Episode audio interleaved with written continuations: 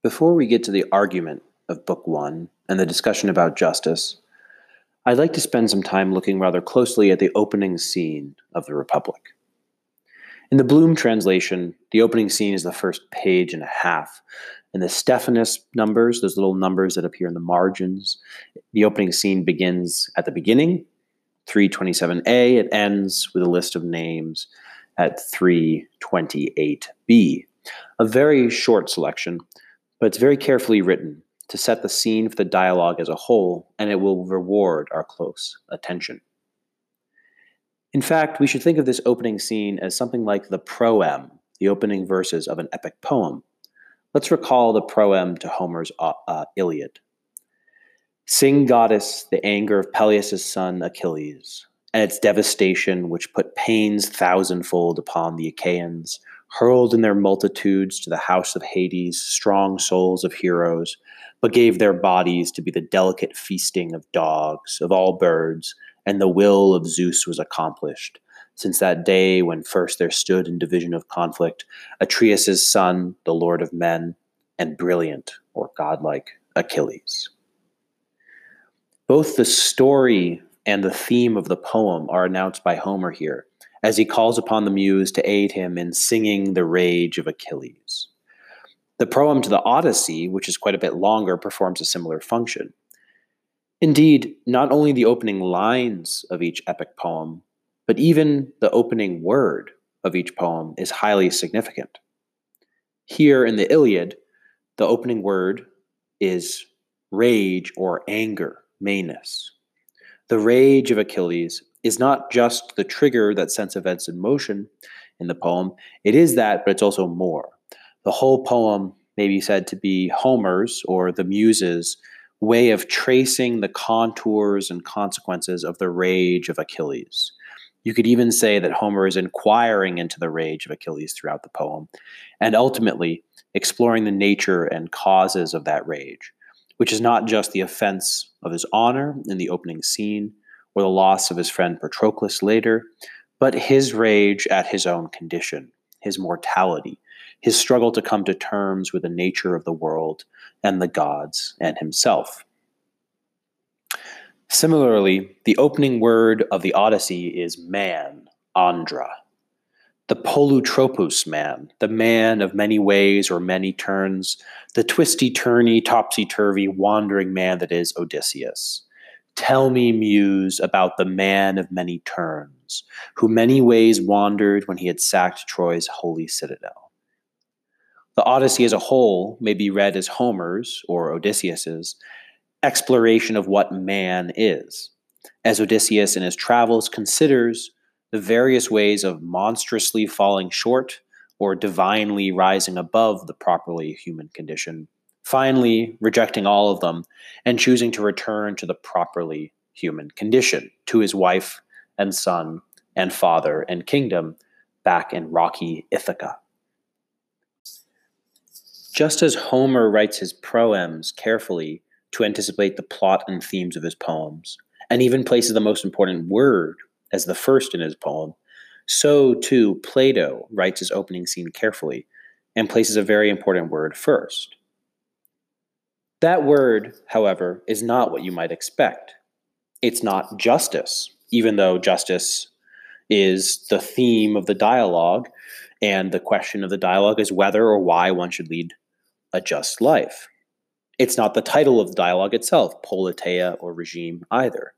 It's not philosophy or some other word of obvious importance to Plato and Socrates. It is instead a verb, a first person verb spoken by Socrates, who is not only the main character of this dialogue, but also is its narrator. The first word of the Republic is katebēn, which means I went down. I went down to the Piraeus yesterday with Glaucon, son of Ariston, to pray to the goddess.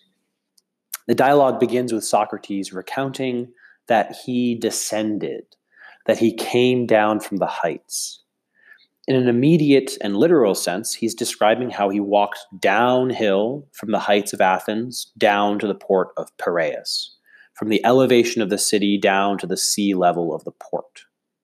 but in a less obvious sense, Plato is evoking two meaningful references.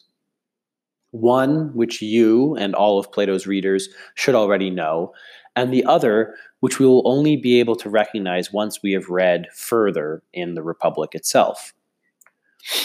The first reference is to an event that happens in Book 11 of Homer's Odyssey, when Odysseus performs a katabasis, a descent to the entrance uh, to Hades, and further performs a nekyia, a ritual sacrifice of a ram and a ewe to summon the shades of the dead so that he may converse with them.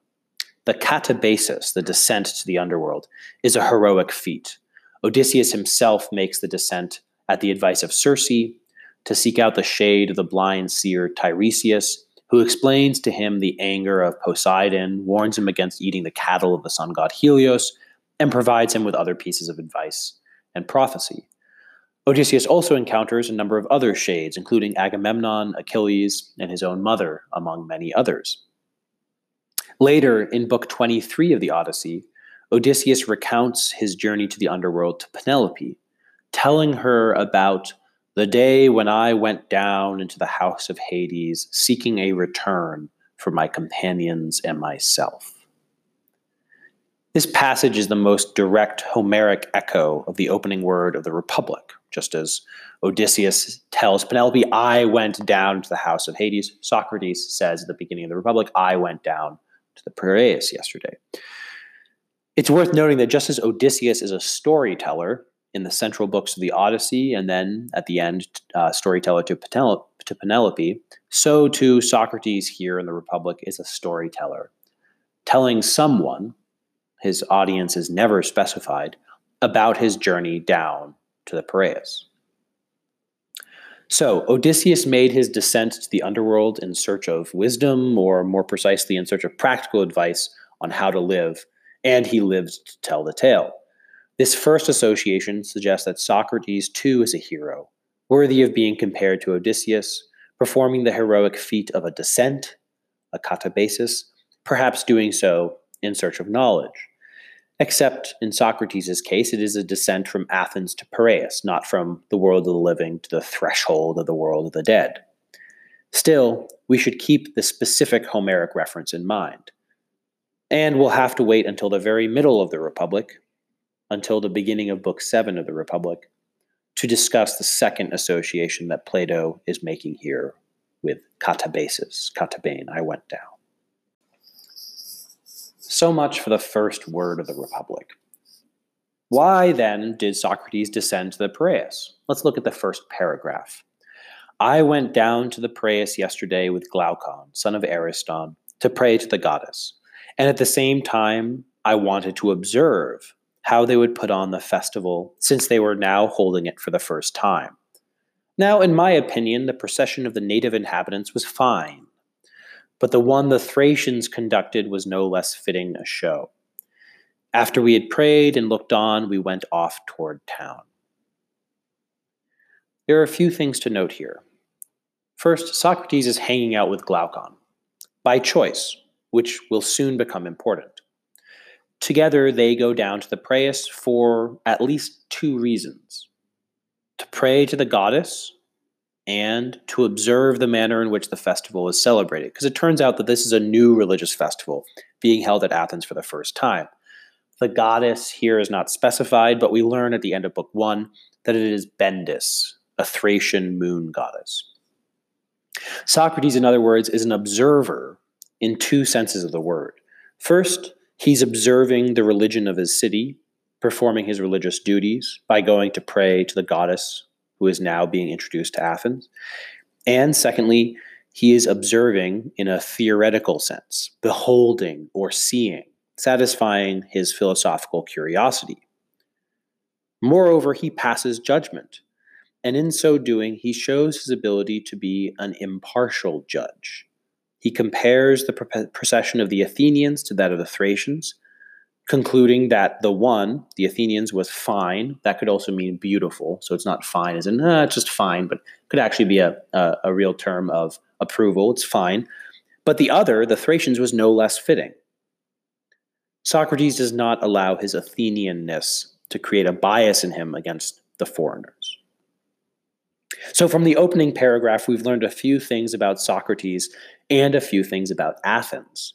Socrates, who was accused by Aristophanes in the clouds of arguing against the traditional Greek religion and introducing new scientific gods into the city in the form of the clouds, here appears as a good citizen of Athens, and a pious one at that. Plato suggests that Socrates can be both a good citizen of Athens, observing its religious customs and requirements, and be a philosopher. He goes down to Piraeus to pray to the goddess and to satisfy his curiosity or his desire for knowledge. As for Athens, first we are reminded of the existence of its port, Piraeus, which is so significant for its history as an imperial power, because Piraeus is the seat of its navy, and for its later history of civil war, because Piraeus is the home of the democratic faction in Athens. But there is a distinction between Athens and Piraeus, between the town or the city proper and its port, which enables it to be an empire. Is it good for Athens to have a Piraeus? Is it pos- possible for Athens to be Athens without Piraeus? Perhaps there are better ways of arranging a city than Athens and Piraeus. Secondly, we are here reminded of the dynamic, innovative character of the Athenian people, about which we've read much from Herodotus, especially Thucydides. The Athenians are innovators. They are even innovators in their religious practices, as this festival is being imported from abroad and celebrated for the first time. Now we get to the really exciting part the drama of the opening scene. Scholars refer to the next few paragraphs as the arrest of Socrates. Socrates is placed under arrest. While Socrates and Glaucon are intending to return home to Athens, a young man, Polemarchus, sees them and sends his slave boy to order them to wait for him. The slave boy actually grabs Socrates' cloak and announces, Polemarchus orders you to wait. What follows is a playful exchange, but its serious undertones become clearer as we proceed in book, book one, and, like the opening word, I went down, this, this exchange becomes even more significant as we move through the dialogue as a whole. Here's what happens. Polemarchus arrives with a few other men, including Glaucon's brother Adeimantus. Polemarchus playfully threatens Socrates by the force of their numbers to remain in the Piraeus rather than return to Athens, saying that Socrates and Glaucon must either prove stronger than these men or stay here. Polemarchus, whose name means war leader and who seems to be a vigorous, spirited young man, playfully suggests that the weak must obey the strong, that this is just a matter of fact. Here, we should recall the Athenian motto in the Melian dialogue that the strong do what they can and the weak suffer what they must. Socrates suggests another possibility, the possibility of persuasion. He suggests, in other words, that persuasive speech, rhetoric, or reason put in persuasive terms might be able to counteract brute force. This would mean that those who know how to speak persuasively could direct the strong and in a certain sense, prove stronger than the physically strong. Extrapolating further, Socrates raises the possibility that some intellectual power, some force of the mind, perhaps the mind of the philosopher himself, could prove superior to the physical force of the strong, the warriors of the world. Polemarchus's reply is quite simple. Could you really persuade if we don't listen? Glaucon gives the undeniable answer. There's no way. If reason or persuasion is to rule over the strong, it seems that the strong will have to willingly obey the wise.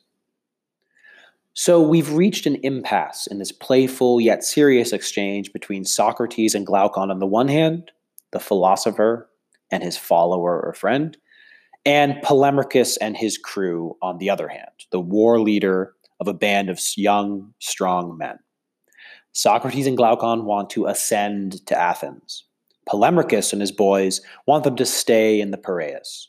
Socrates has been arrested and is now at the mercy of the strong young men who joke with him that they will refuse to listen to his persuasive arguments. Then Adeimantus, the brother of Glaucon, and by the way, also brother of Plato, breaks the impasse. And he does so by using persuasion on Socrates, the philosopher. He entices Socrates with a novel spectacle. He says, At sunset, there will be a torch race on horseback for the goddess. He catches Socrates' attention. And after clarifying to Socrates that yes, he means that there's going to be a kind of nighttime horseback relay races with torches to honor the goddess, Adeimantus adds the proverbial cherry on top. Quote, Besides, they'll put on an all night festival that will be worth seeing. We'll get up after dinner and go see it. There, that is to say, at dinner, we'll be together with many of the young men and we'll talk. So stay and do as I tell you. Adeimantus knows who Socrates is and how Socrates likes to spend his time. It's not the dinner itself, and probably not the horseback torch relay race either that interests Socrates. It's the prospect of talking with a group of young men. That, after all, is what Socrates does, what he chooses to do. He has chosen to spend his time with Glaucon, and we see him in other dialogues choosing to spend his time with other young men, leading them toward the philosophic life. Adeimantus knows his audience. He knows how to break the impasse, converting Socrates' reluctance into a willingness. Or a half willingness. Does Socrates choose to stay in the Piraeus, or is he forced? Or is it a combination of the two? Even with Adeimantus's dose of persuasion, the arrest of Socrates ends with what Socrates calls a resolution. Glaucon has conceded that they must stay and Socrates uses a phrase from Athenian politics. He says, It is so resolved, which is what you'd say when the Athenian assembly has voted on something. Socrates has escaped the forceful rule of the young men, Polemarchus and his boys, but he must obey the decisions, the resolutions of the city. The question is, what difference, if any, is there between these? What difference is there between a group of young men willing to use force to get their way and able to refuse to listen to the persuasive speech of their elders and wisers and a city? Is a city more apt to listen to reason, to persuasion, to the likes of Socrates than Polemarchus and his friends? What ultimately is the relation between reason and force? What power can reason have in this world and in the city? With the opening scene of the Republic, Plato has set up one of the key questions of the dialogue as a whole.